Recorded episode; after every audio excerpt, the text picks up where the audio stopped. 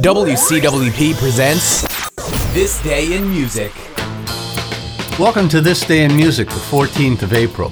Born today in 1945, Ritchie Blackmore, guitarist with Deep Purple and Rainbow. He gave us the classic Smoke on the Water.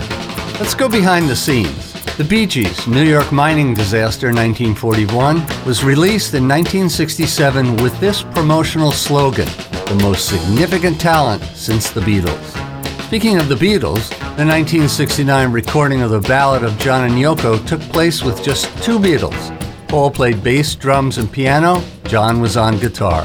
In 1971, the Illinois Crime Commission issued a list of drug oriented records, including Jefferson Airplane's White Rabbit and Procol Harum's A Whiter Shade of Pale.